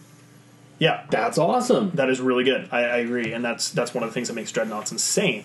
Uh, now is the fact that they can go up to strength twelve. So they can get that wounding on a 2 plus against still fairly tough. Yeah, like my like my killicans, my buggies are only going to be tough five, right? Yeah. So dreadnoughts is squishing those fuckers. Not on only too. that, some of those dreadnoughts are characters, and they are less than ten wounds. So you can hide dreadnoughts in in units effectively, um, like Murderfang Hmm. and um Bjorn are less than ten wounds. Really? So they can't be shot unless they're the nearest character. But the thing Holy that's shit. interesting about that, though, is they've also thought about this. We realize that if you screen your dreadnoughts with a ca- uh, unit in front, all of those marine units have 32 mil bases. You have to be within one inch to attack in close combat. So it becomes a lot harder to fit your character. Well, or really one have to inch, work. one inch of a friendly. Yeah, but you, you so if cannot- you have two rows of 32 mil bases in in the, the same unit, same unit, you cannot attack through them. Your if it's only dreadnought. one, your dreadnought can't get in. right? Your dreadnought's part of that, not part of that unit. Okay, yeah, So you have to be very careful to maneuver them. If you want to have your guys screened, that's great. That's fine. But then you have to figure out how you're going to get them out of the way to charge, right? So if you want to take and eat that Overwatch, that's not necessarily going to be always the best plan. Anyways, there's there's a lot of nuance. That's exactly the right word to describe this rule set is is nuance. The fact that they're not prescribing uh, special rules that everybody sort of uses in different combinations that the special rules are just on the unit themselves even though big. technically they still kind of are. yeah sure Like, there's a lot of um, very similar rules for how things operate. Like, if we're talking about scouts or commandos or that kind of stuff, they might have a different name for oh their infiltrate rule. sure But it's Yeah. not actually called infiltrate for commandos. It's like something else. no but all that stuff you set up nine inches away i'm talking more like the the rerolls to hit like preferred enemy stacking with um uh, zealot or whatever else right like all the, the ways that you used to be able to stack the particular special rules now they just apply to the unit and are an aura radius and it's on that en- that particular unit entry like the captain right I do have one grievance to air here. I know it's not Festivus, but I'm going to say this. okay we'll have feats of strength later This Chaos Index does not have Legion rules. i can tell you that's probably there's probably a reason for that But, like, all I'm saying is 40k had Legion rules for less than a year. Yeah. I mean, there are there are specific marine rules, but not as in depth as they No, no, were. no. before. But all I'm saying is Marines had very specific rules for a lot longer than Chaos did. Like, They I- lost them too. I know what you're saying, and I understand your grievance, and that is your grievance has been heard. And I, I agree that they had the opportunity to potentially do more around legions and chapters. So- but neither of them got them, which Yeah, leads me to that's- believe, we should be seeing them soon. yeah, But I'm a little nervous because the last time they gave rules for legions and then took them away, it was a decade before they got them back. well, considering how recent like the Book of Magnus came out and such like that, I would be scared if I played Chaos to see like when those rules would be coming out. Marines, they're always the flavor. Marine, of yeah, the week. Marines are going to be one of They're the gonna- first books. man. Exactly. Exactly. And they're going to give like a Nurgle Codex, which is going to give you more Death Guard shit. But if you're playing World Eaters, Iron Warriors, or Alpha But- Legion, or Night Lords, I or think Mike, you can probably speak to this. The generics How have they are been gonna doing be that for longer, Age of right? Sigmar. It's been coming out, but they they they ran into some of the same problems that the last edition 40k is where you were having a codex creep. That's happened with some of them, but now the general's coming out, and it's going to fix some of the th- the problems that that have. So It's gonna fix the point costs and stuff. yes, point costs and the rules of one and uh, legion or special rules for races and whatnot. So I would say wait. It's it's it's still pretty new, but I think any mistakes they do now, they're going to be able to fix by a yearly Yeah. update See, release. but my, my concern here is Yeah. not a mistake. My concern here is Chaos players getting the fucking shaft again. And I'm worried that your more undivided factions are not going to have rules for another decade. I don't know if that's going to happen, just for the fact that they seem to be listening to the community, and the community. The thi- I, I have a feeling that the numbers of chaos models sold is not that high. But they, used to be like one of like they used to be this this close to Marines for sales back in third ed. Yeah, yeah, but they've never their aesthetic has never been, I think, as widely appealing. Marines have a very Yeah. inoffensive aesthetic.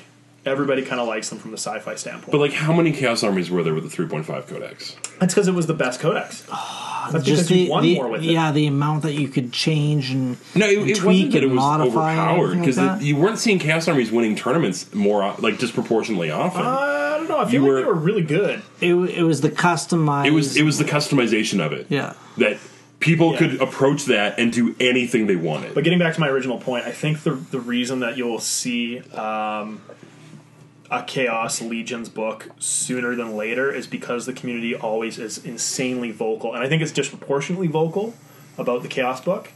Um, like I think now there's probably as many Tau players as there are Chaos players, frankly. but that's yeah. because it. But, Tau, Tau was the second most popular army for like the longest time. Yeah, so but I, you I look can at see it, them and Dark converting to- Eldar, no one played them because they were ignored for a decade, Yeah, and then they still no still- one plays. it. more than they used to.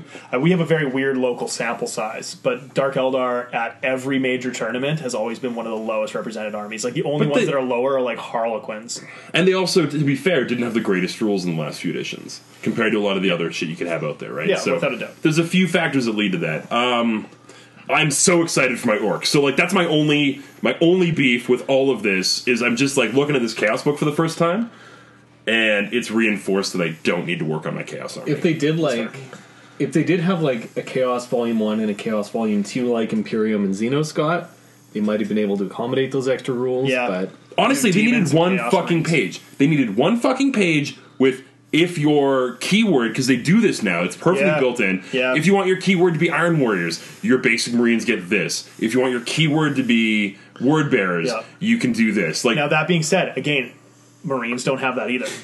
no, but Marines do still have all the rules for the additional codexes that they had for Captain chapters. Bassett. but No, like, they don't. My Raven Guard have one Canicum special has it. character that is the Hmm? only Canicum thing has in it. their entire. Sure, no, that's The- fair. the but you Imperial- still have Dark Angels, you still have Blood Angels, you still have Space Wolves, you still have all of these But other. you only you only the only benefits you get are for taking the characters. Fine, That's it. Give me a fucking Iron Warrior character with a benefit. If that's the, if that's the benchmark, There is Karn in there, and Karn is effectively like the same thing to a wor- uh, world eater. Karn, Karn is not an Iron Warrior. No, but that's what I'm saying. He's the same thing to a world eater as Vulcan is to a salamander. Like that's the same thing. It's just the Iron Warriors don't have that character, and that's totally fair. nor the Alpha. And, and for me, I always sound kind of uh, bitchy because it's like the Iron Warriors.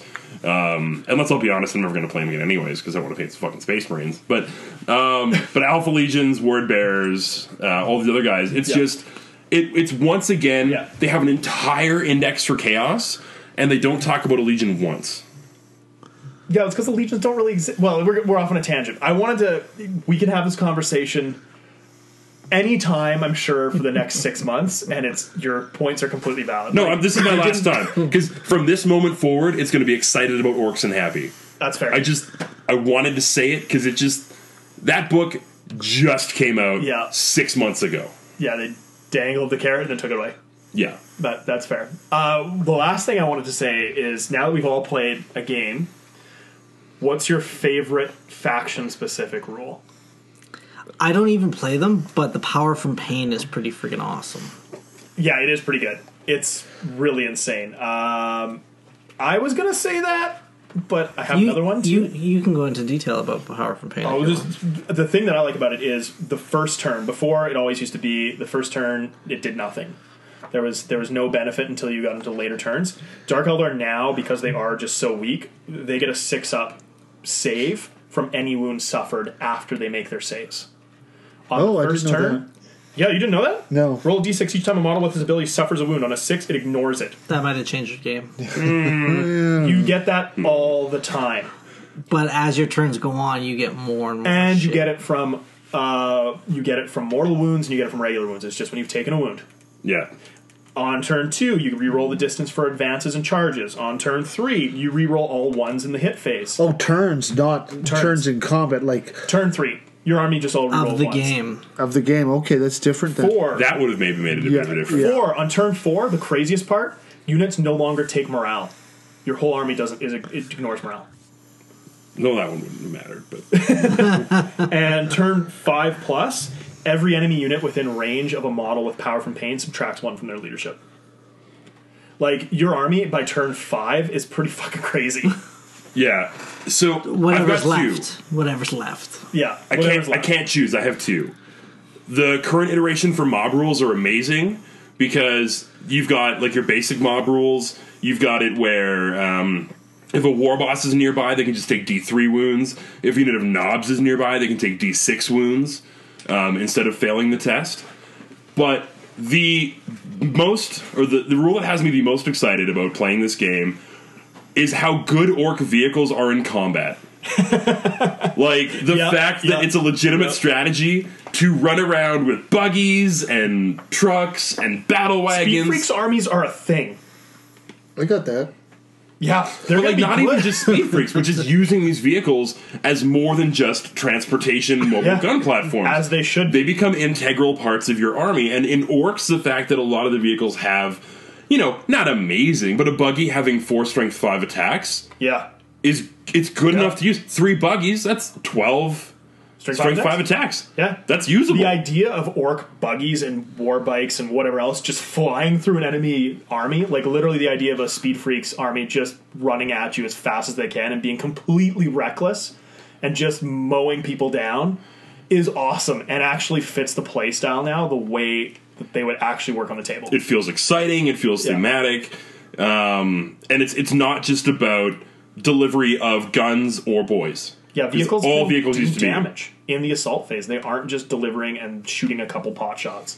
They do things. Like I had a Talos charge three buggies, and the buggies were doing more damage to the Talos than the Talos was doing to them. Yeah, and you look at the points cost, so that actually makes sense. Taloses aren't that expensive, and the buggies, I'm guessing, are probably not as cheap as they used to be. Uh, no. Yeah, they're probably around, what, the 50 to 100 points? Uh, yeah, because I think they're a little over. I can double check right now.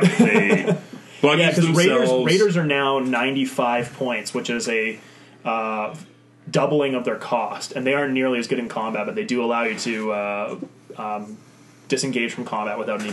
So war buggies are forty-four points each, um, but their guns, depending on what they take, can be um, a rack of rockets, which is the the twin linked rockets. Mm-hmm. So it'll be well, the multiple shots is uh, twenty-eight points. Yeah, so they're sitting in that same sort of range where they doubled effectively from their old cost. Yeah. Yeah, which makes sense. Okay, so since you took my special rule, Sure, I'm yeah. gonna go with the. I like this rule in the old edition, so it's still one of my favorite rules. But I think it trans uh, transitioned really well. So the Death Jester from the Harlequins has uh, "Death is not enough," and before you used to be able to choose the direction of the unit uh, when it fled. If they took a morale check, they would flee in whatever direction you chose. So obviously now you don't flee in directions in the new game, but if any models flee from a unit in the same turn that's been attacked by this model, you choose the first model that flees. Yes. So if you have a unit that's got special weapons or characters or whatever else that's in it, uh, or not characters, but a sergeant, Yeah. with a power fist, or whatever else, when they take if you if you attack them like in close combat and you don't hit, like you just nominate your attacks and they suffer morale, you can choose the special weapons to go away. It's a pretty cool rule. I quite like that. Yeah.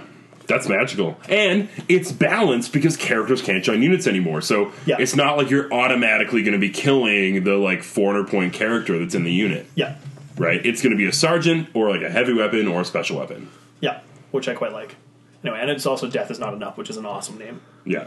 Mike, how about Sounds you? like a James Bond. I haven't movie. actually played enough games to get. I've only played the Dark Elder, and it's been taken. And Well, I Oh, no. played it wrong. I'll tell you combat drugs. What's that? You need combat drugs. Yeah. combat drugs are awesome. yeah.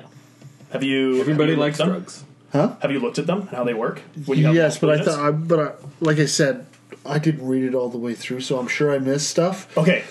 Well, then let me tell you because I love combat drugs now. If you have multiple units with uh, the rule combat drug, you can either roll randomly for each one, or you can pick a different one for each unit, up to six. Yeah. So if you have a unit of Reaver Jet Bikes and a unit of Witches, you can be like, the Reaver Jet Bikes are getting plus one toughness, they're now tough five, and the Witches are getting extra attack. Hmm. So you don't have to do that. But if you have multi- if you have more than six units and you want everybody to have a combat drug, you you have to roll at that point. So it's if you have more than one or less than six.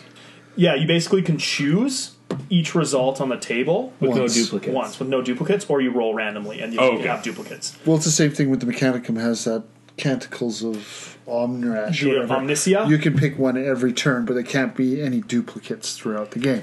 yeah. Yeah, that's per turn. This is just at yeah, the beginning of the game. but I know, Take but one, yeah, it's the same Yeah. idea. Yeah. That's pretty solid. Yeah, witches with like a crazy number of attacks on turn three rerolling is pretty fucking nuts. Correct. Dan, I don't really have one off the top of my head because I've been gone for the last week and I only bought the Imperium books and I've only really glanced over the Space Marine portions. well, come on, then you got to pick and they shall know no fear. I don't know what it does. I didn't look at What? that. I was busy. I was looking at like specific units and stuff. I didn't actually look at the core army rules at all. It allows you to reroll morale. cool. There you go. But uh, yeah, I don't really know just yet. So might circle back to that in a future episode once I've actually had a chance to review my books. But uh, yeah, so far I've built some models, barely had a chance to look at the rules. Gotcha. And they shall know no fear was pretty pivotal for Ward. That's good. It was good. Yeah, let me reroll, and then uh, I was like, oh, and then I lose new models. Sweet. K- Let's keep fighting. Yep. Yeah, I can see that being a big deal. Small marine squads basically don't lose models from morale unless they're wiped out. Nice. Doesn't really happen to them. So it's pretty sweet. It's not too bad. Yeah, so I think that covers sort of our, our rant on uh, 40k rules. Sounds like everybody's pretty positive about the, the whole thing. All in all, I'm excited to see how it goes. Um, and that's more than I can say in a long time. Yeah. I Yeah, we guess. did mention that the codices coming out are going to be a big. That'll sway things if it's not done right. However, We're, we're going to be positive. They set a pretty decent precedent with Fantasy or Age of Sigmar, though. Yep. Yeah, because That'd be- if we get a new, if we get an update every year um, for points and little tweaks here and there, where I can spend thirty bucks on a book and have all the rules tweaked, points costs for everything in the game to kind of Or- rebalance. Or at least for your faction. well, no, because the general's com- uh, handbook is everything, Yeah. so you get new points cost for everything, and Mm-hmm. then anything that needed to have rules tweaks will be in there. Okay. So, uh, honestly, if they do that and they listen to the community, this game will not just be great now, but continue to be great for five years. I'm excited to play a lot of games in the next six months. And I did sort of come up with one thing that I did like how they handled in the rules. I like how they handled the Tartarus, Indomitus, and Cataphract Terminator variants, how they all have like Yes. different movement speeds. Yes. Which again, switching to that granularity in the rules, it actually makes sense because Indominus Terminators are like the old ones, but they move five. The um, Tartarus ones are faster; they move six, and um, the Cataphracts are slower, but the four plus invuln sort of a thing. So like, Coming back to nuance before they were just all Terminators. yeah. So there's there's a lot more, and it makes sense because in the fluff, like the Tartarus armor was more agile, but s- not quite the same bulk as Cataphracts. They didn't have the same, you know, power generators and stuff to get the force fields up for the four plus invul of a Cataphract. So Yeah. yeah, I like I like that granularity of the movement speeds, like for a lot of the units. What's Nice. really interesting here is that there's only eight pages of core rules, so it's really easy to think that this game is a simplified version of 40k. But the fact that the stat lines are so much more dynamic, Yeah, and I think one of the things that you need to sort of remember too is the old 40k rules. The core rules weren't crazy; like they were, I'd say, 20 pages.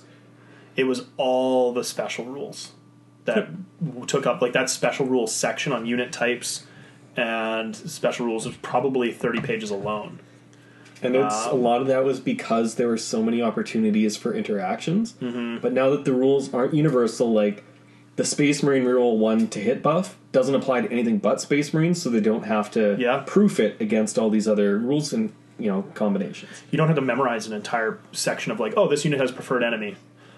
So what does that do when you're looking at your opponent's army trying to figure that all out? Preferred enemy never really worked as intended anyway, because Oh. Yeah. they got rid of the preferred enemy orcs or preferred enemy Imperial Guard. Yeah. It would just oh you just had preferred enemy everyone. You just reroll your ones. Yeah. Like preferred enemy was supposed to you actually are good against these one Yeah. unit in particular, Yeah. and they stopped using it that way, which was always infuriating. for Thanks, me. Matt Ward, because he started doing that with the Necron. Uh, what's his face? Preferred enemy everyone. Yeah, the Destroyer Lord. That was the Yeah. first one in that group. But yeah, not having to memorize an entire like you can memorize all the unit entries in the entire game if you want to. If you're if that's your tournament play style and you want to know your opponent's armies just by looking at them, go ahead and memorize it. But to play the game, you don't need to. Is, is a big deal. yeah. Okay, are we rating this or are we just moving on? Rule set. I, I am more than happy to rate it. How about we rate each uh, the armies that we've played so far and their rules? Do you want to do that Let's just give it an overall. overall? Overall. Because I can't I can't rate against the chaos stuff. I haven't looked at it. And honestly, like, no one's gonna play it anyways. so May- Maybe just maybe just how the core dynamic rules. I Changed. am comfortably, if I'm looking at this objectively Comfortably as a numb. rule set, I like just objectively as a rule set compared to other games that I've played, it gets a hard four. Yep. And I think the only thing that may or may not be able to bump it up is getting a little bit deeper into the scenarios, so I can reassess this later on. Fair but I- enough. I, but from what I'm looking at them, they don't seem as dynamic as some of the rule sets. So hard for. Okay. Scenario. That's interesting. Okay. How about you, Um, I haven't Dan? played a game yet, so So you're a pass. yeah, I'm gonna pass until I actually have more familiarity You're with a the hard, rules. hard pass. I- I'm gonna go 4.5. I like how uh, morale's uh, changed. I I like the character interaction. So you like There's Age of Sigmar? There's there's a lot of nuances. I apparently I should play some Age of Sigmar here right away. So I tried. Mike. I'm gonna give it a soft four, but yeah, it's it's good. Okay, that's fair. That's fair. I'm going to give it a 4.5. And the only reason for that, I would give it a 5, but I, I would like to see how the codices shake out. That's a big one for me because I think that's how they can either make it amazing or ruin the game. Um, and I'm not worried about scenarios because I'm pretty sure that uh, the general handbook or whatever comes out is going to sort of introduce match play. Well, and the ITC is going to do their own thing anyways, right? Well, the ITC was the playtesters. Like the LVO guys were playtesters for this edition. Yeah. they worked extensively on this, and I think they're going to mix the Maelstrom scenarios with their the main rulebook Eternal War missions, like they did before. And the Maelstrom looks even better now than it was way back. Um, so I think it's going to be good. Four point five is exactly where I'm sitting. All right, Wardo, what's coming up? Uh, we've got some events coming up here uh, in July. Uh, so to start off, July 8th, we've got the Steamroller uh, at Thunderground Comics. Uh, it's their fourth Steamroller of the year. Uh, so again, seven, 75 points, uh, two lists uh, for that event. Uh, Thunder on the Tundra is going to still be happening July 15th and 16th. They've got several different events going on. Uh, so there's going to be I believe this is going to be the first official Warhammer uh, 40k 8th edition tournament in the area. Yeah, of of a s- of a large size. yeah, Hmm, some smaller ones. I believe they have uh, hit uh, 36 players for 40k, which, which is is surprising which is a little crazy considering they announced the tournament only after eighth. after the release. So everybody wants to play 8th edition, which is going to be awesome. Uh, there is also going to be some uh, Blood Bowl. There's going to be Infinity. Dan's going to be there playing some Battle Techs. Yeah, so check it out for sure. It's going Did to be they? Did they? Are they still doing the uh, Armageddon? the Shadow War. I don't know if they're doing Shadow War. So Because I think a lot of A people. lot of people that were doing switched from Shadow that to War eight. went to 40k. yeah, I think they jumped over. That does not surprise me, Mike. Not, not sure that's still Yeah. a thing. Yeah. Uh, so that, is fair. and then um, wrapping up uh, the July events is uh, Warhammer, July twenty second, twenty third, uh, down in Calgary. Uh, they have opened up a few more spots, so they've got three more spots open currently for Warhammered. Nice. So I know that everybody that's gone has had a blast. Yep, so always good. a good one to check out as well. Um, the other events that I've got right now is uh, September 2nd uh, will be s- the Thunderground Steamroller number 5. Again, Thunderground Comics in St. Albert. Uh, I've got an August one. oh, go ahead. The uh, Sorcerers and Six Shooters That's what I had to uh, add. that uh, Chris from Out of the Basement's putting on, and that's going to be on August 11th, 12th, and 13th. My understanding is that on the 11th is probably I can't. It's either going to be Enforcer Brawl or Henchman Hardcore in the on the Friday evening. Saturday is going to be 50 Soulstone Gaining Ground, and Sunday is likely going to be whichever didn't happen on Friday. So either Henchman Hardcore or Enforcer Brawls, just whatever. So you get the three different formats. Yep. Cool. True, and I love the logo with like the little Final Fantasy characters, and yeah, so good. Um, and then uh, we do have Onslaught. Uh, gonna happen October twenty first, twenty second. I'm announcing it this far out because we do have our ten confirmed game systems that we'll be hosting that weekend. Jesus, So we're doing Warhammer 40k Eighth Edition, I will be playing in that one 100. percent Age of Sigmar, Ninth Age, Infinity, Malifaux. Flames of War is being added this year into the roster.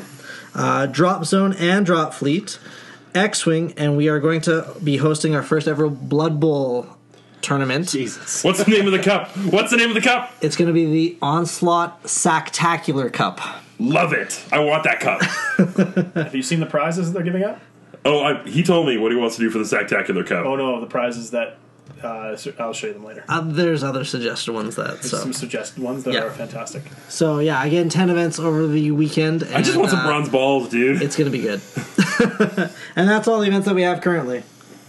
All right. Solid roster. Sounds great. Well, thanks for listening. Until next time, this has been another episode of Hobby Day in Canada. I'm Tom. I'm Dan. I'm Ward. I'm Mike. And I'm Steve. And play some 40K, I guess. Uh, give it a whirl. Let us know what you think. And paint your fucking models. That's better.